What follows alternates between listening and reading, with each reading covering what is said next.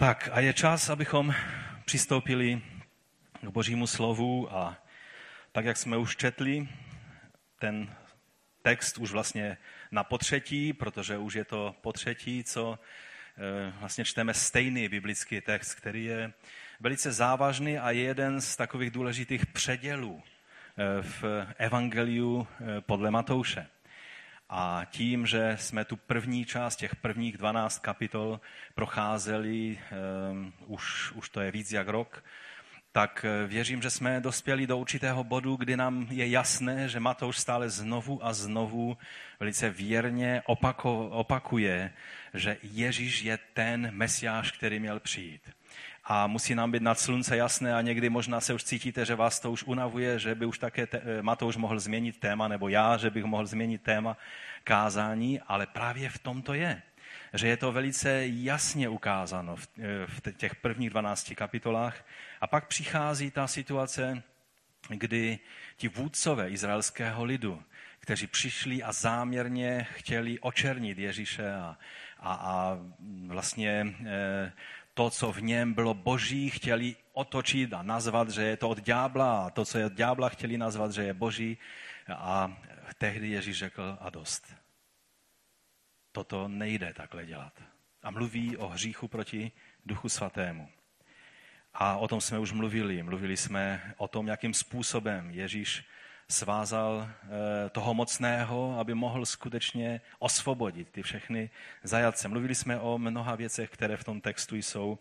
A dnes budeme z Boží milosti pokračovat dál. Určitě to znáte všichni ze školy, ale když Julius Caesar se rozhodnul, že vstoupí do Říma i se svým vojskem, s tou svojí slavnou desátou legií, eh, Fretensis, která, která, o které ještě možná dnes se zmíníme, protože to byla legie, která byla velice známa právě svými aktivitami v Judsku a v Jeruzalémě při zničení Jeruzaléma. A on si byl dobře vědomý toho, že ta, ten zákon římský mluvil, že generálové nemohli jen tak vstoupit s legiemi do Říma. Byla to ochrana republiky v tom, že, že nemohli ti generálové přijít se svými legiemi. Legie byly od toho, aby bojovali tam na tom pohraničí v Germánii, v Gálii a, a v Británii a, a ve všech možných dalších, na všech možných dalších místech ale eh, nesměli se přiblížit víc eh, eh, k měst, samotnému městu Římu. Pouze, když byla jejich čestná jednotka pozvána k tomu, aby měli oslavnou, oslavný průvod, když se oslavovalo nějaké vítězství. A Cezar tehdy, protože vzniknul konflikt v té době toho triumvirátu a, a tak potřeboval, nebo rozhodnul se, že vezme věci do svých rukou, a tak věděl, že se musí rozhodnout a že když jednou překročí Rubikon, to znamená řeku, která je u dnešního města Rimini, možná jste tam někdo byli na dovolené, protože je to jedno z takových těch míst, kde se třeba jezdí, tak on věděl, že když tu řeku překročí, tím už nenávratně změní situaci a z té situace už není návratu. Je to bod, ze kterého není návratu. Když překročí Rubikon, a z toho taky je to rčení překročit Rubikon, to znamená, že pak buď dotáhne až do konce to, co zamýšlí, a jak víme z dějin, tak se mu to celkem podařilo, anebo ho čeká soud a trest smrti v Římě. No a tak on ve 49. roce před Kristem se rozhodnul, že teda překročí Rubikon a že vstoupí do Říma ze, svou desátou legí a a historikové nám říkají, že tehdy u toho řekl onu druhou známou větu, že kosti byly vrženy. Eh, torčení také znamená, že už je to dáno, už je vlastně překročen, překročen určitý bod, který už nejde vzít zpátky. Těch rčení, které ukazují nebo naznačují, že lze udělat věc, kterou už nelze vzít zpátky. Těch rčení je víc a určitě je znáte. Ale myslím si, že eh, tento příklad nám poslouží dobře, abychom pochopili, co se vlastně v té 12. kapitole Matouše tehdy v Izraeli stalo.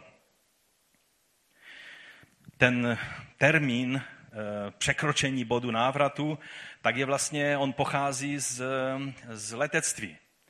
A každý, kdo, kdo létá nebo kdo se zajímá o, o nějaké prostě letecké záležitosti, tak vám řekne, že ten termín, to je technický pojem, který znamená, že když letadlo a pilot překročí bod, ze kterého není návratu, takže vlastně v tom okamžiku už se rozhodnul, ať vědomě nebo podvědomě nebo nevěděl o tom, ale překročil bod, ze kterého už není šance, aby se vrátil zpátky do výchozího bodu, aby se vrátil zpátky na domácí letiště.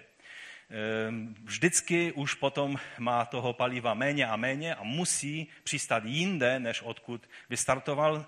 To znamená, že ten let už nejde vrátit zpátky už se nedokáže vrátit na své původní letiště a e, pokud jste se zajímali o, o bitvu Anglii třeba, kde byli britští piloti, polští, čeští piloti a mnozí další, tak e, oni vždycky, když operovali nad kontinentální Evropou, tak vždycky museli pamatovat na to, že ještě musí mít dostatek paliva, aby mohli přeletět kanál La Manche a vrátit se zpátky na svoji základnu.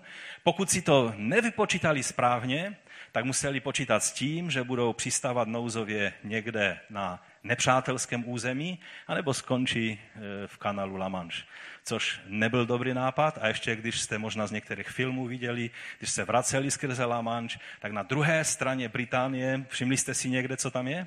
Tam není nějaká hezká piščitá pláž, kde by šlo s posledním benzínem doletět, nebo, nebo kerosanem, nebo jak se to jmenuje, doletět a položit tam to letadlo, ale co tam je? pořádné rovné skaly, do kterých eh, by prostě, když by nedoletěl, tak by se roztříštili ti piloti. A proto pro ně eh, to, ten, ten eh, termín, bod, ze kterého není návratu, byl velice důležitý, aby ho nepřekročili. A jak dnes uvidíme, tak i v historii Izraele tento bod měl velikou, velikou důležitost, ale má důležitost pro každého jednoho z nás.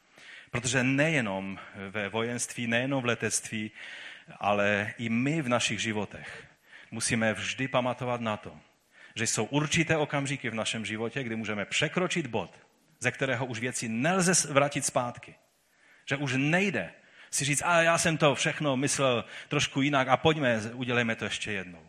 Jsou momenty v životě, kdy i když nám Bůh odpustí, i když, i když uh, už se na nás nehněvá, pro to, co jsme udělali, tak jsme překročili bod, ze kterého důsledky toho našeho jednání budeme muset nést, protože jsme překročili bod, ze kterého už není návratu.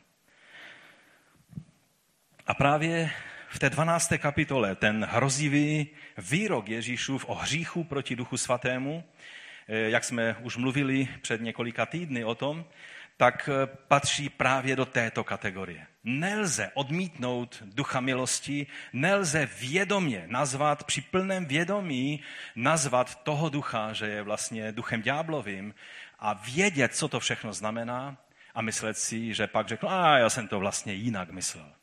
Ale je to okamžik, ve kterém překračuje, eh, tito, tito mužové překročili bod, ze kterého už není návratu.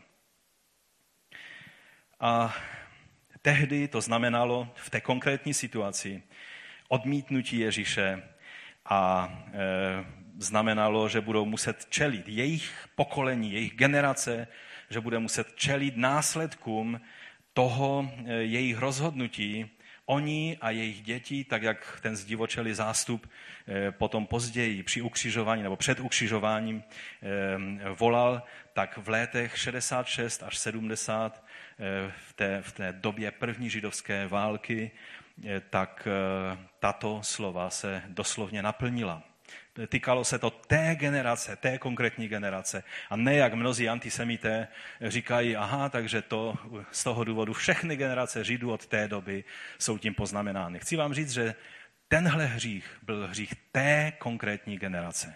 A důsledky toho hříchu eh, padly na její hlavu, ale žel také důsledky ještě museli snášet i jejich děti, protože věci, které se děly tehdy v Izraeli, tak na ně dopadly.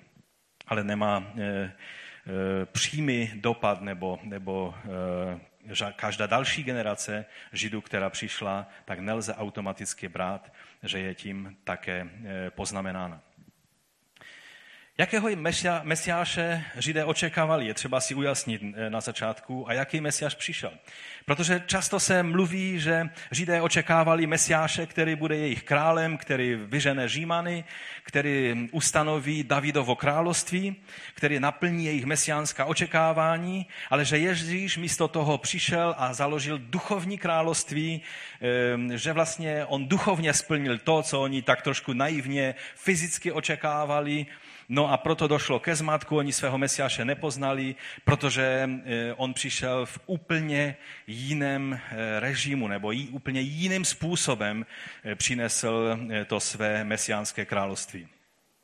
Chtěl bych vám říct, že tento názor se nezakládá na pravdě a není biblický.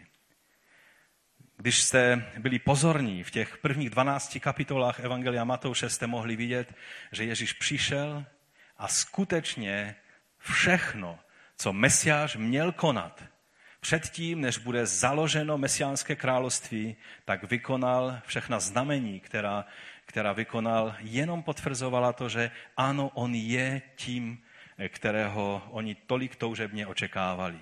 A je jenom smutný paradox, že ten pán a mesiáš, když stal před Sanhedrinem a oni mu přímo položili tu otázku, jestli, jestli je ten, který měl přijít syn nejvyššího, tak když jim odpověděl velice jasně, takže oni, oni už tehdy v tom rozhodnutí byli tak daleko, že vlastně eh, mezi nimi stál ten Jahve a pán, kterého tolik touževně očekávali, ale když byl mezi nimi, tak mu naplývali do tváře a ukřižovali ho.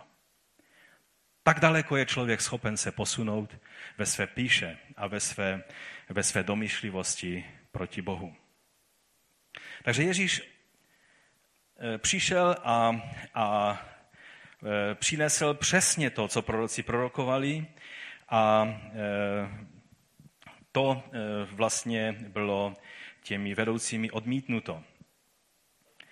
On, před ním ještě přišel Ján, jak jsme mluvili, a hlásal pokání a přípravu cesty páně a přípravu na příchod nebeského království. Pak přišel Ježíš a hlásal už nejenom blížící se Boží království, ale jeho příchod. Protože království, už jsme si eh, možná říkali, není nějaké, v nějakém tom v, eh, takovém geografickém pojetí, jak to cítíme v našem jazyce, ale království v hebrejštině a také i v řečtině má především eh, význam vlády, králování toho, kdo je králem. Čili, že království boží je Ježíš. Když on přišel, tak tam, kde je Ježíš, je království.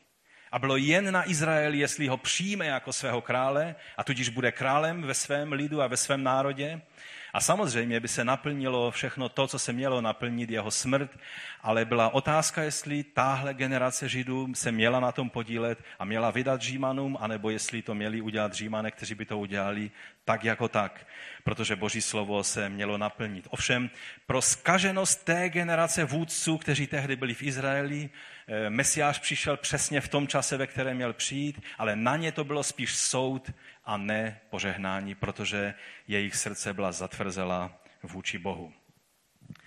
A tak eh, mnoha písma mluví o tom, co měl Mesiáš dělat a, a také i nedávno zveřejněné kumránské svítky od mrtvého moře nám jenom upřesňují ta mesiánská eh, očekávání o tom, co bude to poznávací znamení Mesiáše.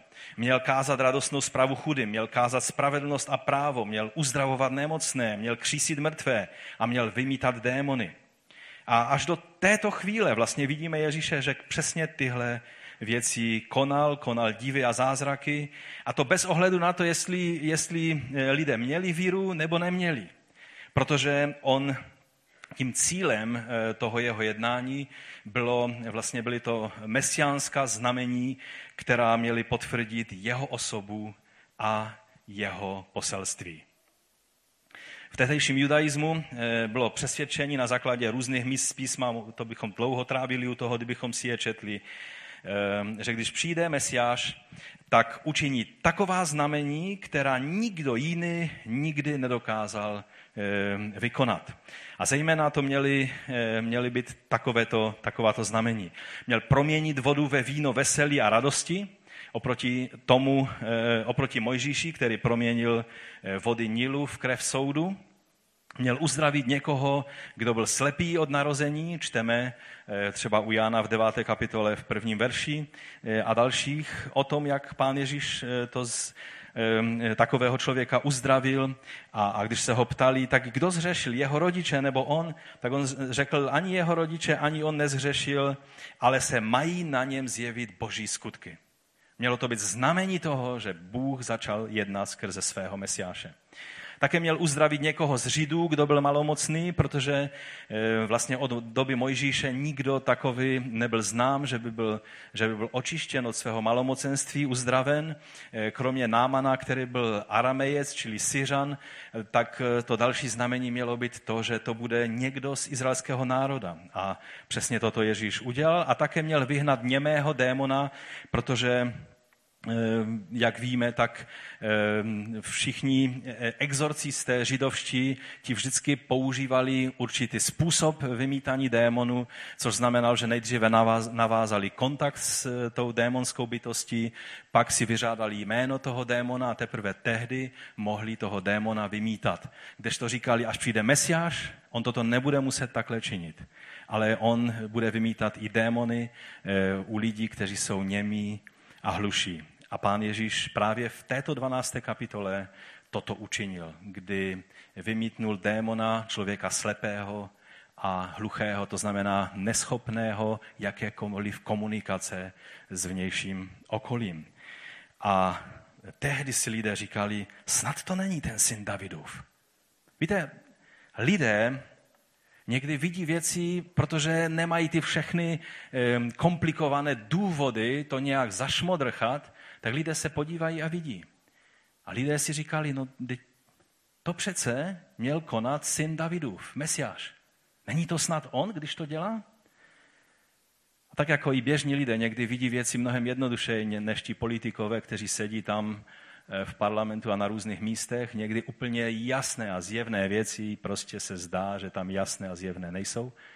Tak i tito lidé, tito mužové měli důvody, proč, proč ty věci vidět jinak ale jednodušší lidé, těm to bylo jasné.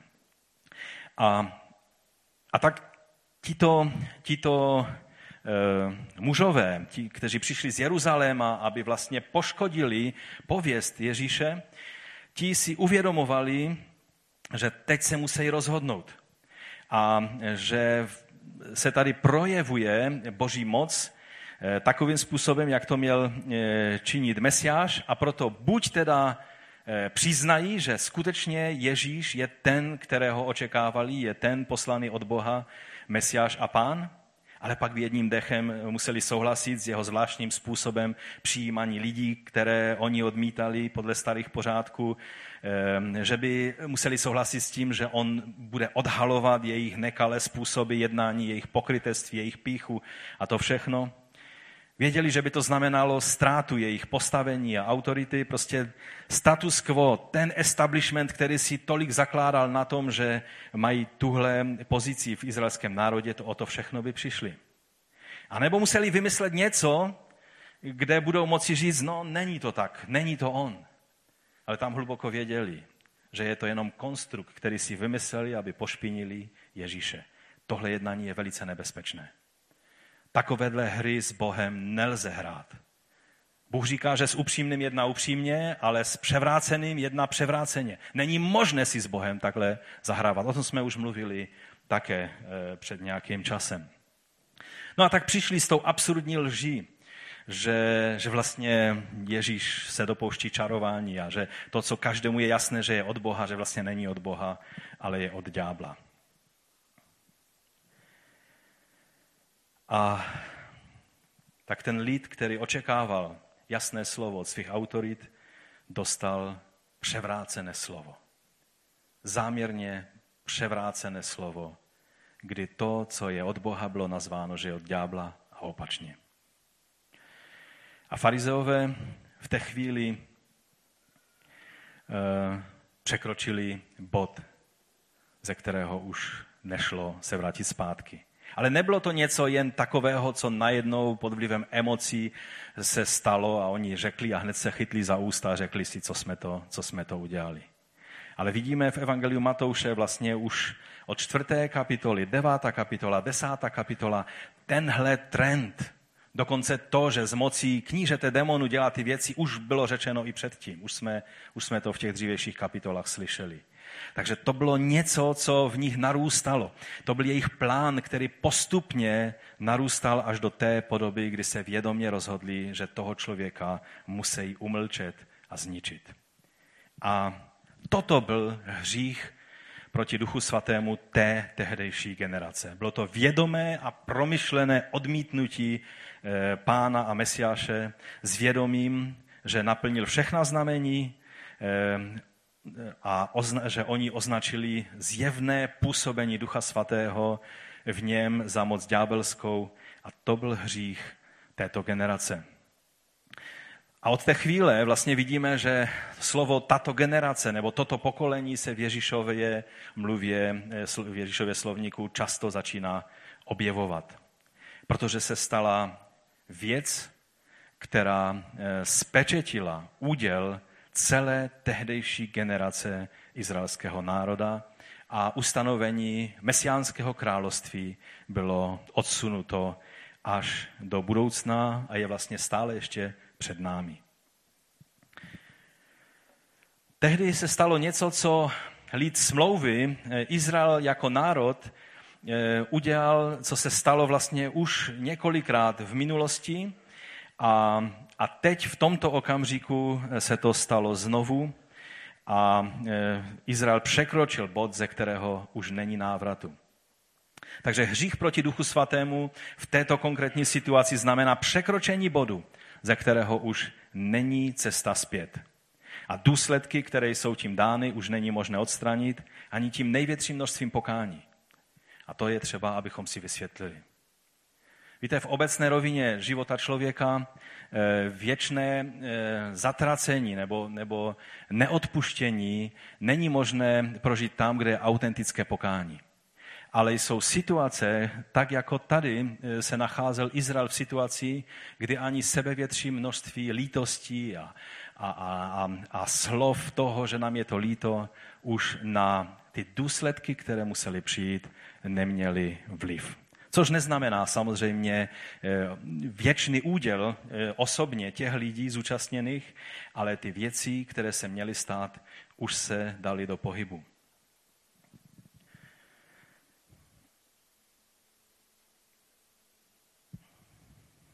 U Matouše ve 23. kapitole tam eh, pán Ježíš právě této generaci vůdců vyčítá, ještě to, někdy v budoucnu se k tomu dostaneme, tak on jim říká, běda vám, znalci písma a farizeové, pokrytci, zavíráte nebeské království před lidmi, sami tam nevcházíte a těm, kdo chtějí vejít, bráníte. Lidé očekávali rozhodnutí svých vůdců. Oni byli zvyklí poslechnout to, co jim jejich učitelé a duchovní autority řekli. A tyto se postavili do role, oni seděli takzvaně, jak, jak pan Ježíš to nazval, na stolici Mojžišově a vydali výrok, který spečetil osud té generace národa. Od té chvíle je možné pokání už a přijetí Ježíše jako, jako pána už jedině na, na individuální bázi. Už to není možné jako národ od té chvíle, to se přesouvá až do budoucnosti, o které ví jen Bůh, kdy to nastane, ale určitě to bude spojeno s tím, že znovu jako národ izraelský bude postaven před tu otázku, co uděláme s Ježíšem. A pan Ježíš řekl, te, váš dům zůstane pustý až do momentu, kdy řeknete požehnaný, který přichází ve jménu hospodinově. To bude ten okamžik, eh, ve který znovu budou stát na té stejné křižovatce rozhodnutí. Ale jako jednotliví lidé eh, od té chvíle samozřejmě každý měl možnost eh, přijmout Ježíša, a prohlásit ho svým spasitelem a pánem. A že to udělali i mnozí farizeové, tak nejlepším příkladem je eh, ten, kdo napsal eh, polovinu Nového zákona, to je Šaul Starzu, který se stal Pavlem, apoštolem, nebo třeba Josef z Arimatei a dá se říct, stovky a tisíce dalších farizeů a zákonníků, kteří přijali e, Mesiáše a jsou důkazem toho, že, že tím se nezavřely dveře pro individuální lidi. Dokonce e, je jedna taková zajímavá situace, kdy Lukáš, když psal e, skutky, tak on tam oslovuje vznešeného Teofila, a teologové si lámou hlavu, co to za teofilo, teofilos byl. A víte, byl jeden teofilos, který je velice taková zvláštní bytost, teda osoba. On byl na velice krátkou dobu veleknězem a byl samozřejmě také z rodiny, protože tehdy to bylo všechno rodinně provázané, eh, Anáš a Kajfáš. Kajfáš byl zetěm Anáše. A byl i Teofilos, který teď nevím přesně, jestli byl synem eh, Anáše, nebo jak, jak přesně to bylo v té rodině, ale on se stal veleknězem a pak byl za velice zvláštních okolností odvolán. A e, z těch náznaků, které, které lze najít, tak bylo, to bylo z toho důvodu, že se dal k sektě nazírejců. To znamená, že on uvěřil v Ježíše jako svého mesiáše. A je možná, že on je tím adresátem e, knihy skutků, kterou napsal Lukáš. Čili že lidé, kteří byli, eh, kteří eh, byli účastní tehdejšího toho, eh, těch, kteří rozhodovali o izraelském národě, jako národ v tom rozhodnutí selhali. A to neznamená, že jako jednotlivci neměli možnost hledat Boží milost.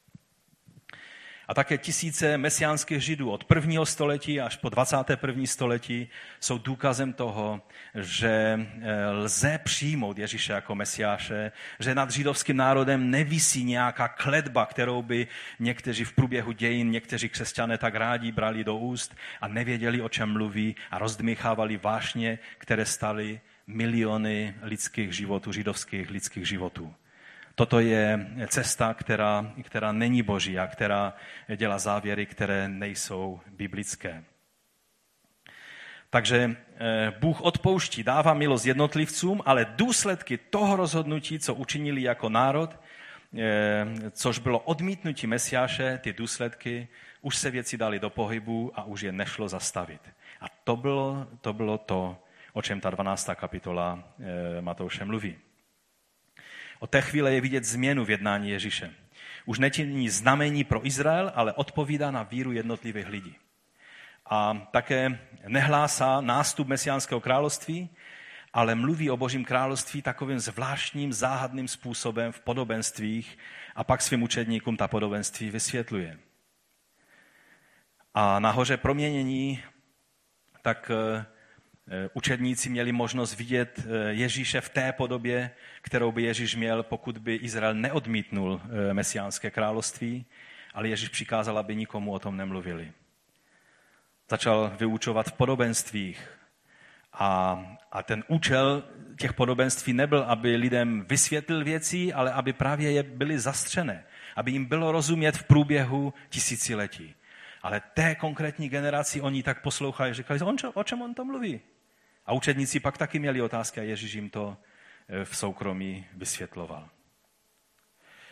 Pak tam čteme v té 12. kapitole výrok o závažnosti slov a, a potom o znamení proroka Jonáše, že jediné znamení, které bude dáno eh, tomuto, eh, tomuto pokolení, už žádné jiné nedostane, kromě znamení proroka Jonáše. Protože oni měli znamení, ta odmítli a pak přišli po těch tvrdých slovech, která jim Ježíš řekl a řekli, no učiteli, tak, tak nám ukáž nějaké znamení, abychom teda věděli, jak to je. Absolutně neupřímný, pokrytecký a pyšný postoj. A Ježíš jim tehdy řekl, že toto cizoložné pokolení vyžaduje znamení, ale žádné nedostane, kromě znamení proroka Jonáše, což znamenalo e, znamení vzkříšení. A to znamení jim bylo dáno třikrát. Poprvé to bylo vzkříšení Lazara, které bylo e, učiněno a, a tam Ježíš nebránil tomu, aby se to lidé dozvěděli, protože to bylo znamení, které bylo jim dáno. Někteří uvěřili a byli požehnáni e, vztahem s Ježíšem, ale jako celý národ samozřejmě už ani toto znamení v té chvíli nepřijali, ani nemohli přijmout. Ale pak ještě, ještě stále ta generace měla možnost přijmout, už sice věci byly dány do pohybu, ale stále ještě mohli přijmout to znamení Jonáše v Ježíšově vzkříšení po ukřižování. A také Petr je s tím konfrontoval.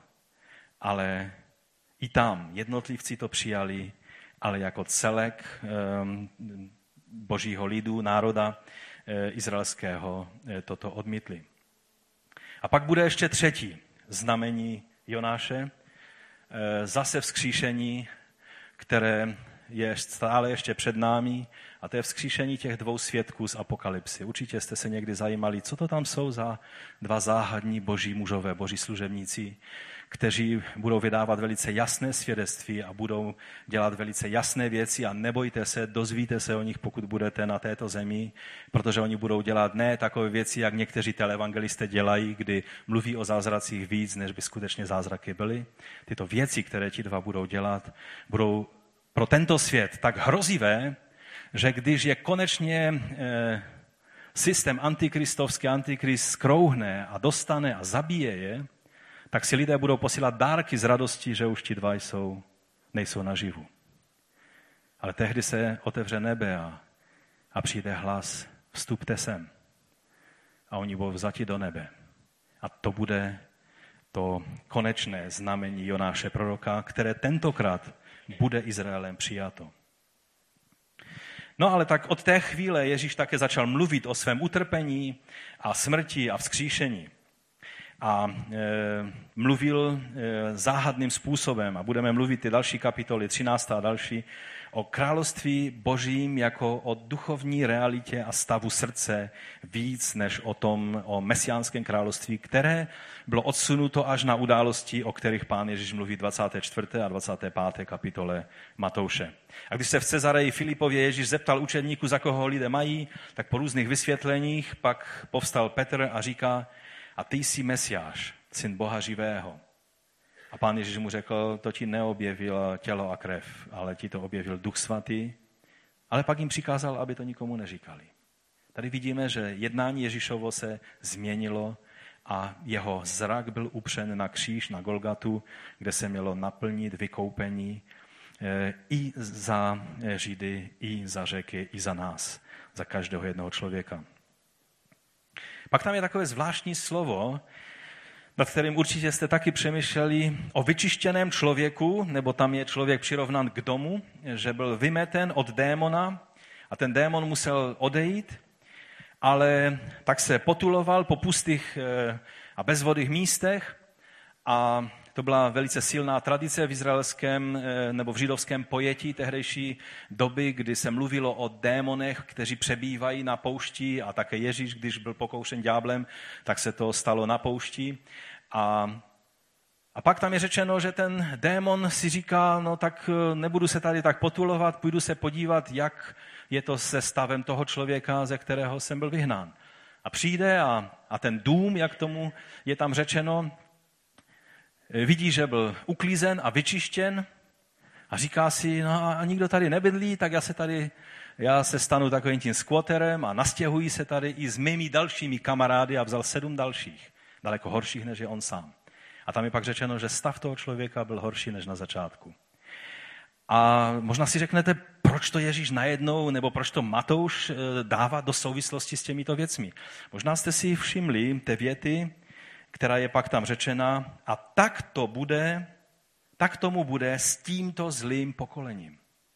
Ano, možná to znamená něco také i do individuálního života člověka, který je osvobozen od moci e, temna.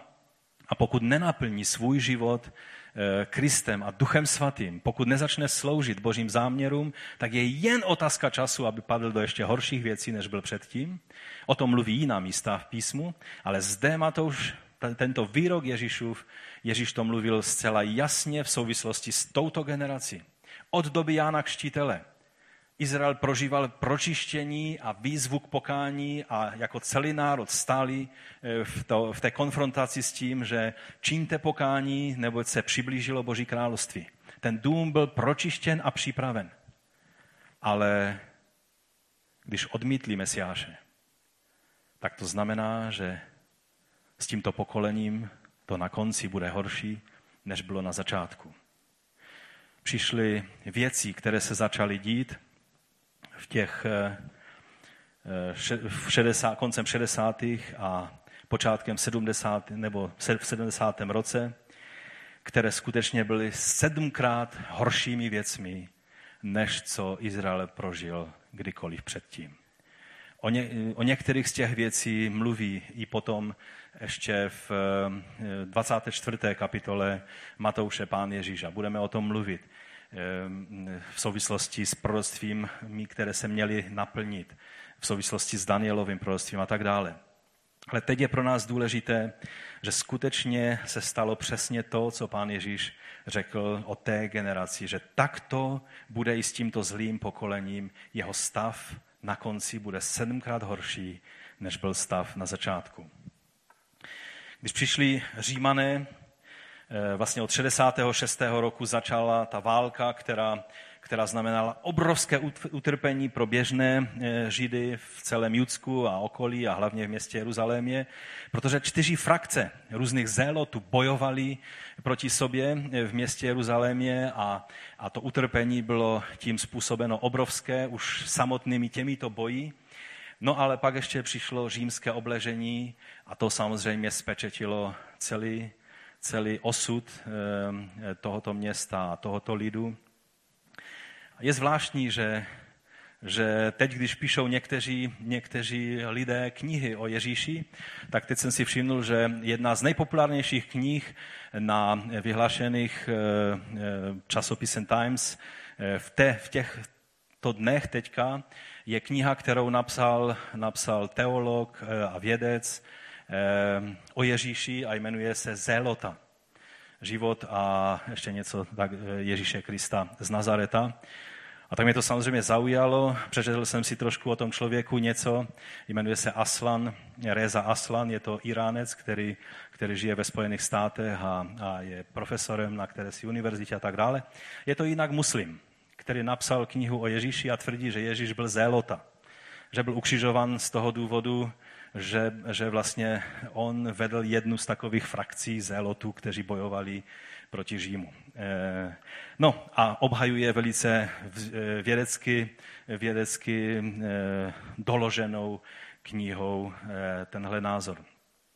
Také ono dneska se vydává spousta, spousta knih, některé jsou skvělé a některé samozřejmě toho typu jako tato kniha.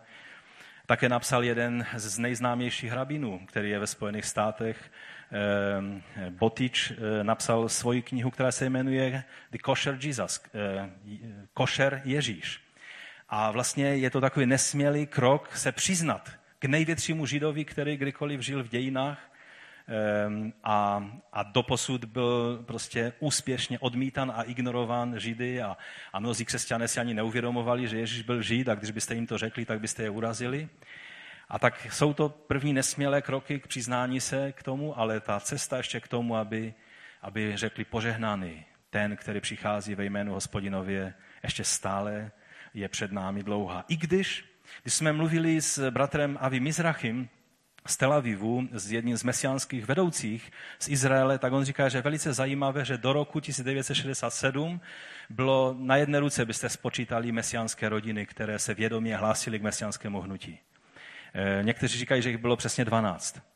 A po 67. roce jich jsou dneska už se dá říct 100 tisíce. Něco se děje v izraelském národě. Jeruzalém v 67. roce padnul do rukou, do rukou izraelského státu, izraelského národa. To znamená, že se ty hodiny prorocké pohnuly velice konkrétním způsobem. Ale abychom Eh, nezamluvili tu hlavní linii, kterou chci dnes eh, velice silně zdůraznit, tak když přišli římané, tak eh, oni vlastně Římané byli v, v Judsku, že? A, a, a Pilát byl, byl vládcem, vládcem Judeje a byla, Judea byla součástí celé syrské provincie a, a Římané prostě byli přítomní a jednou ročně jim eh, každý Žid musel platit eh, nějaké ty daně, ale, ale dalo se žít a oni existovali jako svébytný národ, měli svůj chrám, měli svůj Sanhedrin, který rozhodoval o jejich věcech a tak dále. Ale v 70. roce ztratili to všechno. Sedm, sedmkrát hůř, než to bylo předtím. Byla to, byl to nejhorší čas tísně, jak jsem už řekl.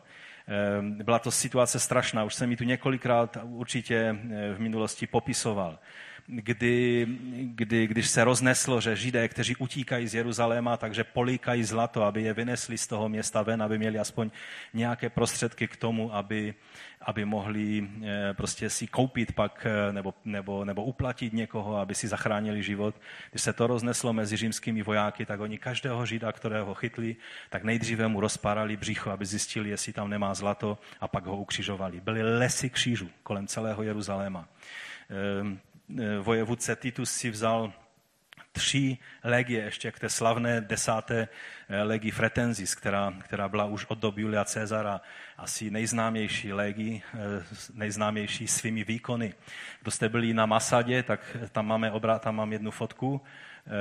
Jestli jste byli na Masadě a podívali jste se z vrchu, z Masady, na ležení těch, těch legí římských, dodnes tam jsou ty zbytky toho jejich ležení.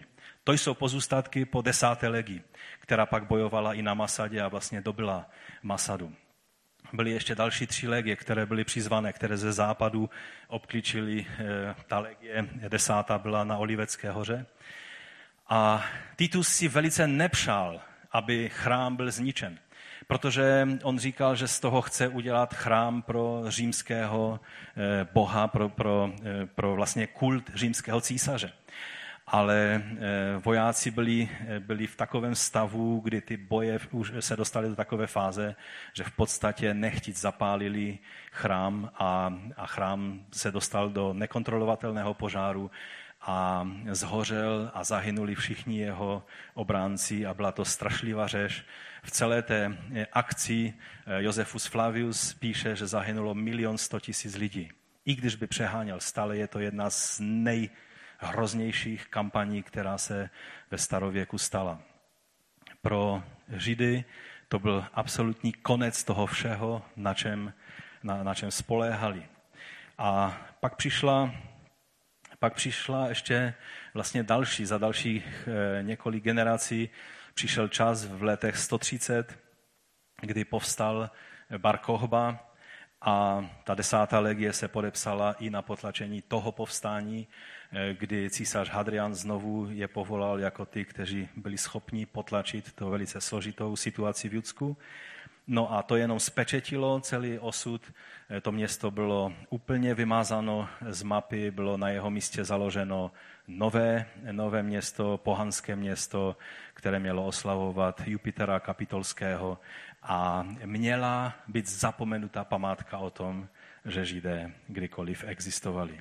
Tak strašně to všechno skončilo eh, a, a v podstatě Židé byli rozptyleni do všech národů až do doby našich dnů.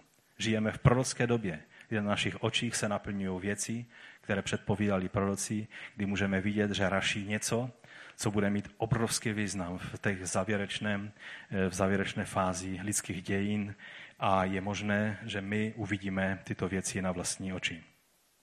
Ale je, je zvláštní si uvědomit, že eh, u Jána v 11. kapitole, potom, co byl eh, Lazar vzkříšen, kdy bylo jedno z těch Jonášových znamení dáno, tak když jim to přišli říct, tak oni se toho lekli a je tady napsáno, že kněži a farizové zhromáždili veleradu a řekli si, co budeme dělat.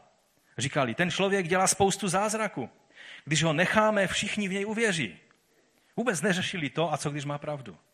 Ale stále jenom, jakým způsobem ho zpracovat a potlačit. A říkali si, přijdou římané a připraví nás o toto posvátné místo i národ. Oni se báli, že Ježíš způsobí, že ztratí jak chrám, tak i celý národ a neuvědomili si, že to je ten, který právě je mohl zachovat. Oni prokázali absolutní nevíru eh, a abychom šli dál, tam je potom napsáno v 53. verši a od toho dne byli rozhodnuti, že ho zabijí.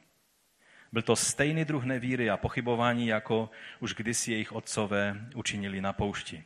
To nás přivádí k tomu bodu, který nám ukazuje, jak Izrael kdysi na poušti překročil eh, bod, ze kterého už není návratu. Ehm, bylo to v Kadeš Barnea, kdy bylo 12 eh, špehů eh, poslaných do, eh, prošpehovat a proskoumat kananejskou zemi, aby mohl Izrael vstoupit do toho dědictví, které jim Bůh připravil. A Eh, pak ještě podobná situace se stala, eh, když Izrael odešel do babylonského zajetí v době krále Menašeho. I když král Menaše činil pokání, tak věci už byly dány do pohybu, překročili bod, ze kterého není návratu. Židé tomu dní, ve který eh, byl zničen vlastně kdy ti špehové se vrátili a Izrael se rozhodnul, odmítnul vstup do zaslíbené země. Ten den, kdy byl zničen i první chrám eh, Babyloniany Nebugatnazerem, i eh, Římany v 70. roce a další události, tak oni eh, mají svátek postu a bylo to vždycky 9. dne měsíce Av, oni tomu říkají Tishab Av, Eh, což je vlastně nejsmutnější den v židovském kalendáři, je to den půstu a v tom dní se staly všechny eh, tyto, tyto věci. Jak těch 12 špehů odmítlo vstup do Kanánu, tak byl zničen první chrám eh, Babyloniany v roce 587 před Kristem, tak v 70. roce byl zničen druhý chrám Římany, také potlačení povstání Barkohby a v ten den, eh, v ten vlastně toho devátého měsíce Av, bylo pobyto 100 tisíc židovských bojovníků eh, po tom potlačení povstání Barkohby v roce 132. No a na završení toho všeho, o rok později, přesně ve stejný den, tak eh, římský velitel přikázal zaorat celý, celou chrámovou horu i celé okolí, aby nebyla ani známka po tom, co tam kdy bylo. A zase to bylo na tento den. A mohli byste si eh, najít eh, mnohé další věci, včetně související s holokaustem, třeba rozhodnutí, kdy, kdy vlastně bylo, bylo vydáno oficiální rozhodnutí o zahájení, kdy Himmler dostal povolení zahájit akci holokaustu, likvidace Židů, tak byla, bylo vydáno to oficiální rozhodnutí přesně s tímto datem a mnohé, mnohé, mnohé další další věci. Ale pojďme se podívat jenom kratičce na tu situaci v Kadeš Barnea. Čteme o tom v numeri 13. kapitola a 14. kapitola, kdy bylo vysláno těch 12 špehů. Byla to velice podobná situace, jako v těch dnech pána Ježíše. Deset z nich způsobilo vzpouru kvůli nevíry v to, že budou schopni dobít tu zemi, kterou jim Bůh zaslíbil. A vlastně přemluvili celý izraelský národ a, a vlastně srotili se proti Mojžíši, i když měli jasná zaslíbení, ale eh, oni, oni tomu nevěřili a vlastně, vlastně místo, aby přinesli povzbuzení, i když ovoce, které přinesli a zprávy, které přinesli z té země, tak první slova řekli, je to přesně tak, jak nám řekl Bůh. To jsme tam našli, o čem nám Bůh mluvil. Je to země oplivající mlékem a medem. Ale nejsme schopni bojovat s jejich obyvateli, nejsme schopni dobít tuto zemi. A začali kazit srdce lidu a výsledek byl, že všichni se rozhodli, že raději Mojžíše ukamenujou a obratí se zpátky a půjdou pryč, nevstoupí, odmítli vstoupit. A tehdy to byl okamžik, kdy překročili bod, ze kterého už není návratu. Potom Izrael čteme, že činil pokání a mluvili, ano, litujeme toho, co jsme udělali, budeme bojovat s Amalekovci. A běželi a bojovali a byli poraženi. A Bůh řekl, ano, on, on dokonce říká, že jim odpustil. Tady eh, ve 14. kapitole je, že Mojžíš vlastně tlumočí eh, tu, tuto eh, modlitbu a, nebo prozbu za odpuštění. Prosím pro své veliké milosrdenství odpust tomuto lidu jeho nepravost, tak jak si jim odpouštěl od Egypta až do posud. A hospodin odpověděl, odpouštím, jak si řekl. Ano, odpustil, ale věci už se dali do pohybu. Překročili bod, ze kterého není návratu. A pak Bůh řekl, že otočíte se a půjdete zpátky k Rudému moři nebo k Rakosovému moři. A za každý jeden den, kdy jste zkoumali tuto zem a přinesli jste špatné zprávy, budete rok putovat. Dohromady to bylo 40 let. Chrám byl také zničen 40 let po tom, co byl Ježíš ukřižován. A e, vaše děti vstoupí, ale vy, kteří jste říkali, že ty naše děti, za co oni můžou, že musí tak trpět, tak vy se budete jenom na ně dívat, že oni vstoupí, ale vy nevstoupíte a vaše těla zůstanou na této poušti. To byl stav, do kterého se izraelský národ dostal. A z té generace vstoupili individuálně jenom dva lidé, a to byl Jozue a Kaleb, protože měli víru. To znamená, že i když Bůh řekl tento výrok, tak stále ještě byla možnost, aby ti, kteří skutečně stáli vírou, a to byl Jozue a Kaleb, tak oni měli možnost vstoupit spolu s tou mladou generací. A nyní se Izrael ocitnul znovu v podobné situaci. Místo vítězného vstupu do zaslíbené země Mesiánského království je zde už možnost pouze pro ty, kdo věří. Jednotlivé e, lidi, kteří věří. Ovšem museli se distancovat, nebo jak to říká písmo, zachránit se z toho převráceného hříšného pokolení. Petr to jasně řekl o letnicích ve skutcích druhé kapitole, když se ho ptali, mužové bratři, co máme činit? Tak jim mluví, aby se obrátili, činili pokání, nechali se pokštit, že přijmou dar Ducha Svatého. A co jim pak říká? Dosvědčoval to ještě mnoha jinými slovy a vyzýval je, zachraňte se z tohoto zvráceného pokolení. Byla možnost se zachránit skrze Ježíše Krista z tohoto zvráceného pokolení. A mnozí, jak jsem už říkal, eh, z farizeů, zákonníků a prostých lidí toto přijali, uvěřili a jenom o letnicích se pět tisíc lidí obrátilo eh, Židů ze všech národů, které byly eh, po celém Blízkém východě.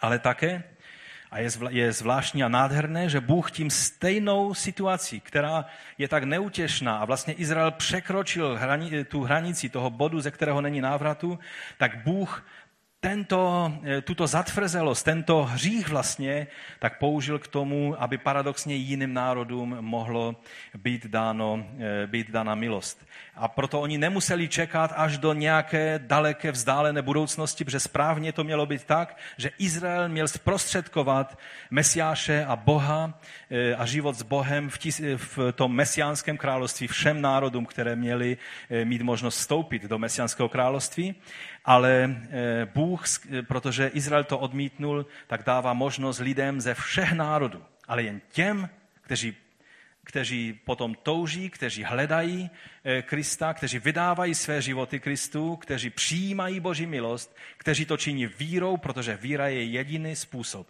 jak lze mít účast na eh, tom království, které je nyní, které Ježíš nabízí. A tak lidé ze všech národů měli možnost eh, být eh, tímto požehnání. Pavel to říká v listu k Římanům takovým způsobem, ptám se tehdy, jedenáctý verš, ptám se tedy, klopítli snad Židé tak, aby nevstali? V žádném případě. Vždyť jejich selháním dospěla spása k pohanům, aby to v nich vzbudilo žárlivost. Bůh si řekl, že když ho odmítnul jeho vlastní lid, tak on si svolal lid ze všech národů a my jsme součástí toho lidu a říká si, a možná snad Izrael zažárlí. Pocítí se, teď je to náš Bůh a o to víc půjde k němu a ono se to nakonec takto stane. Um, aby to vzbudilo žárlivost. Když tedy jejich selhání obohatilo svět a jejich umenšení obohatilo pohany, co teprve jejich naplnění? Tam je doslova, a co teprve bude znamenat jejich plný počet? Kdy Izrael bude zpátky vštípen tam, odkud byli vyťati. V 15. verši Pavel říká, když totiž jejich odmítnutí znamená smíření světa, co jiného může znamenat jejich přijetí, nežli život z mrtvých, nežli vzkříšení. Tohle se stane těsně před tím, tak jak jsme minulou neděli mluvili o druhém příchodu Pána Ježíše. Tohle se stane těsně před tím, kdy Izrael uvidí, koho probodlí a bude velké pokání. To se stane těsně před tím, než přijde Pán a než bude vzkříšení a naše proměnění. Třetí znamení Jonáše se tehdy stane to, o čem jsem před chvíli mluvil, kdy ti dva světkové ze zjevení už nebudou odmítnutí, ale e, toto znamení, i když pro svět způsobí, způsobí úlevu ze smrti těch dvou, až si budou dárky posílat, ovšem v Izraeli to způsobí pláč a pokání, o kterém mluví prorok Zachariáš, protože oni si najednou uvědomí, že tito světkové měli pravdu, uvidí boží znamení a budou připraveni přijmout svého mesiáše. A tehdy se začnou dít ty věci, o kterých jsme mluvili minule. A e, prorok Zachariáš samozřejmě o tom mluví 12. kapitole. V onen den budou chtít zničit všechny národy, které přitáhly, budou chtít zničit všechny národy, které přitáhly proti Jeruzalému na dům Davidův a na obyvatele Jeruzaléma, ale vylí ducha milosti a modliteb a tehdy prohlédnou na, pohlédnou na mě, jehož probodli. Budou ho oplakávat, jako se oplakává jediný syn. Budou nad ním hořce truchlit, jako když umře prvorozený. To bude obrovské pokání v Izraeli a Izraeli bude znovu ne jako jednotlivci, ale jako celek, jako národ boží znovu vštípen do té olivy, odkud vypadli. Tak jak říká Pavel v 23. verši té 11. kapitoly, že eh, abychom si uvědomili laskavost i přísnost Boží k těm, kdo padli přísnost a k tobě Boží laskavost, pokud ovšem v této laskavosti zůstaneš, jinak budeš vyťat i ty, varuje Pavel. Zatímco oni budou naroubováni, nezůstanou-li v nevěře. Ano, Bůh je může naroubovat zpět. Když si ty mohl být eh, vyťat z původní plané olivy a proti přírodě byl naroubovan do ušlechtilé olivy, čím spíše budou oni, jakožto původní větve, naroubováni do své vlastní olivy. Nechci, bratři, a teď poslouchejte, abyste nevěděli o tomto tajemství, abyste nespolehali na vlastní moudrost. Část Izraele se zatvrdila, ale jen dokud se nenaplní počet pohanů. A nakonec však bude spasen celý Izrael. To je to, o čem mluvím. To je ten slavný den, ve kterém zpátky Izrael dostane šanci ne jako jednotliví lidé, ale jako celý národ prohlásit Ježíše svým mesiášem a pánem. Jak je psáno, vysvoboditel přijde ze Sionu, aby od Jákoba odňal bezbožnost. A toto pak bude má smlouva s nimi, jakmile odstraním jejich hřích. Bude to vlastně v té chvíli, a tím bych chtěl zakončit, opačně, než tehdy v Ježíšově době v té době Ježíše před tím 70. rokem, kdy se naplnil ten veliký soud, tak Izrael překročil bod, ze kterého ne, nebylo návratu a věci se daly do pohybu, ale nyní v té budoucnosti posledního dějství celého světa, to je celý svět a naše společnost. Společnost tohoto světa, která překročí bod, ze kterého není návratu a pak se věci dají do pohybu. Bude to vlastně v opačném režimu než aby e, národy činili pokání. Naopak se srotí proti Bohu, tak čteme v knize Zjevení. I proti Izraeli, i proti těm dvěma svědkům, i proti všem, kteří vyznávají Krista. A co je pak řečeno? Do této situace, budeme o tom mluvit, když budeme mluvit o 24. kapitole, ale teď jenom pro úplnost. Do této situace zasáhne pán svým slavným příchodem, o kterém jsme se, jsem se zmiňoval minule, a bude soud nad národy a bude vzkříšení těch, kteří patří pánu a proměnění těch, kteří budou v té době naživu. Možná to budeš ty a já. A pak bude jeden lid a jeden pastýř. A začne mesiánské království. Toto je boží plán, který on má, kterého ani, ani náš hřích, ani naše odmítnutí nezaskočí, ale musíme jíst důsledky odmítnutí Ježíše, protože s Bohem si nelze jen tak pohrávat. A tak jaké je na závěr poučení z toho jednání Izraele? Poučení je takové, že překročení bodu, ze kterého není návratu, není otázkou náhodilého jednoho hloupého kroku. E, tam v tom textu, který jsme neměli čas číst ze 14. kapitoly Numery, tam Bůh říká Mojžíši, že tento lid mě desetkrát odmítnul. Teprve než Bůh rozhodnul o tom, že je konec, že překročili bod a že půjdou zpátky na poušť a 40 let budou putovat po poušti. Nebylo to, že udělali jednu chybu a Bůh už je v té chybě načapal, ale bylo to dál a dál a dál odmítání, reptání, rebelování, až se dostali do bodu, ze kterého už nešlo vzít věci zpátky. Toto je pro nás poučení i varování, že takhle se věci dějí. Ne, eh, člověk neskončí špatně, neskončí nějakým způsobem bez Boha, jenom proto, že udělá nějakou malou chybu. Ale pokud žijeme životem, který soustavně překračuje Boží varování a odmítá Boží podanou ruku a stále jde dál a dál, pak se stane, že překročí bod, ze kterého už není návratu. Toto je varování. Také farizeové a zákonníci, a o saducejch ani nemluvě, si byli velmi vědom, vědomí toho, že plánovitě dělali to, nebyla to chyba nějaká emotivní situace jedna, ale bylo to plánované odmítnutí a zdiskreditování a zničení jeho svědectví, že Ježíše odmítli. Až přišla ta chvíle, kdy ho označili za služebníka ďábla a tehdy Ježíš řekl a dost. Toto je okamžik, kdy jste překročili hranici. A také na konci věku všechny národy Vždyť žijeme na tom světě a někdy si říkám, že to, o čem píše kniha Zjevení, se už děje dnes. Ta míra rebelie, odmítání a nazývání dobra zlem a zla dobrem.